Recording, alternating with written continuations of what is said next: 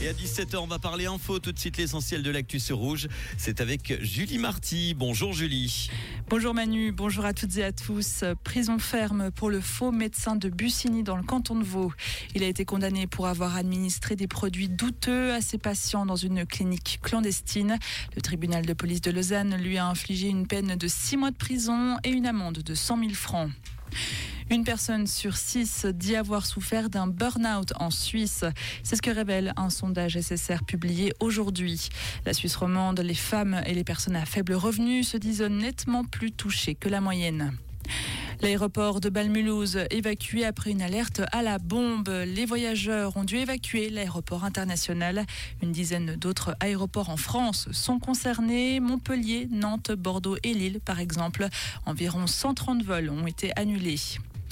Les funérailles du professeur tué la semaine dernière en France se sont déroulées en fin de matinée.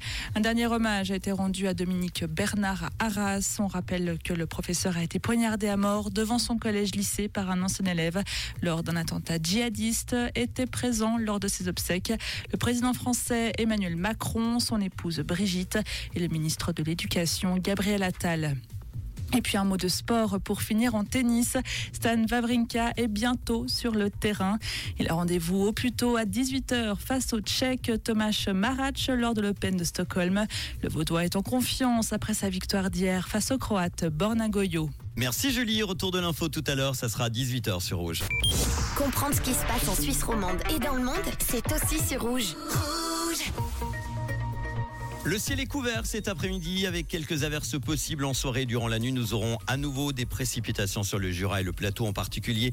Dans la région genevoise, la limite plus neige se trouve en ce moment entre 2800 et 3000 mètres en pleine côté température entre 17 et 18 degrés à Hermance, Buchillon, puis Vitebeuf et Grandcourt jusqu'à 19 degrés en ce moment en Valais à Sion.